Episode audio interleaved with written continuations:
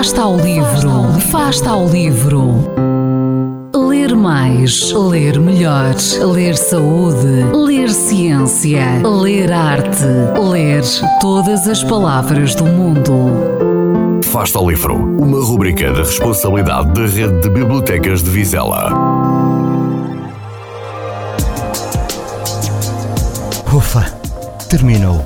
É verdade.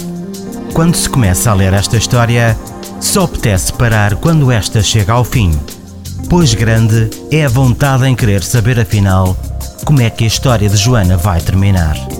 Não vos digo como vai acabar. Leiam o livro, pois vos garanto que vai valer a pena perceber esta perspectiva das vivências dos mais novos. Alguns dias depois de o ter lido, levou-me a pensar naquela história e tentei ser um leitor pai e um leitor adolescente. E aqui ficam algumas dessas reflexões. Como pai, a história de Joana mostra-me o quanto distantes estão os mundos dos pais e dos filhos, ficando muito difícil compreender e aceitar algumas das noções dos mais novos. É difícil compreender e aceitar o viver em cima da navalha apenas porque sim. Fica a impressão de que ali pela pré-adolescência, aos nossos filhos é lançado um desafio correspondente a uma corrida louca, mas que poucos serão aqueles que chegarão inteiros à meta final. Antes da corrida, a todos são dadas as instruções e lançados avisos sobre determinados momentos da corrida, mas poucos serão aqueles que levam a sério essas indicações, preferindo seguir a sua própria cabeça e correr os seus próprios riscos, esquecendo que tudo está interligado e alguma coisa correndo mal, as consequências serão muitas. Pensemos em toda a informação disponível, ora no Google, ora aquela transmitida pelos pais e ou professores e até amigos, sobre os cuidados a ter numa relação sexual. A história de Joana mostra-nos num primeiro momento a arrogância de quem acha que já sabe tudo de tudo e, num segundo momento, a demonstração de que os nossos filhos até podem ser donos de grande conhecimento, mas a idade não lhes permite ter a capacidade de integrar nas suas vidas as realidades que lhes vão surgindo ao longo daquele período tão intenso que é a adolescência.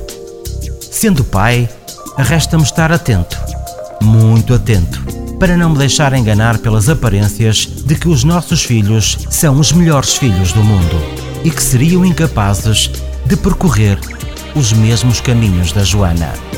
Sendo um adolescente, provavelmente resultante da arrogância própria da idade, diria, confiante de que nada lhe acontece.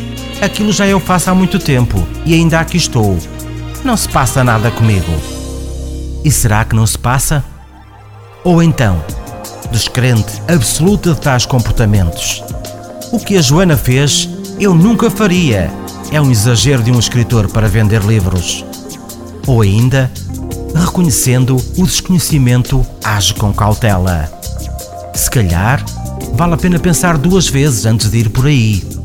Várias poderão ser as reações, mas só lendo o livro, só lendo a história de Joana, é que cada leitor poderá fazer um balanço e perceber até onde seria capaz de ir e fazer um exercício mental para tentar perceber se teria bagagem psicológica para assumir com as consequências de comportamentos arriscados.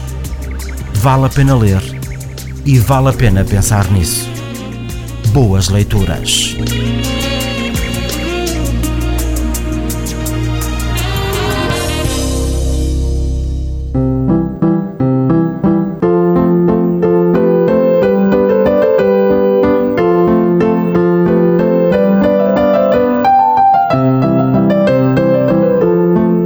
Fasta ao livro.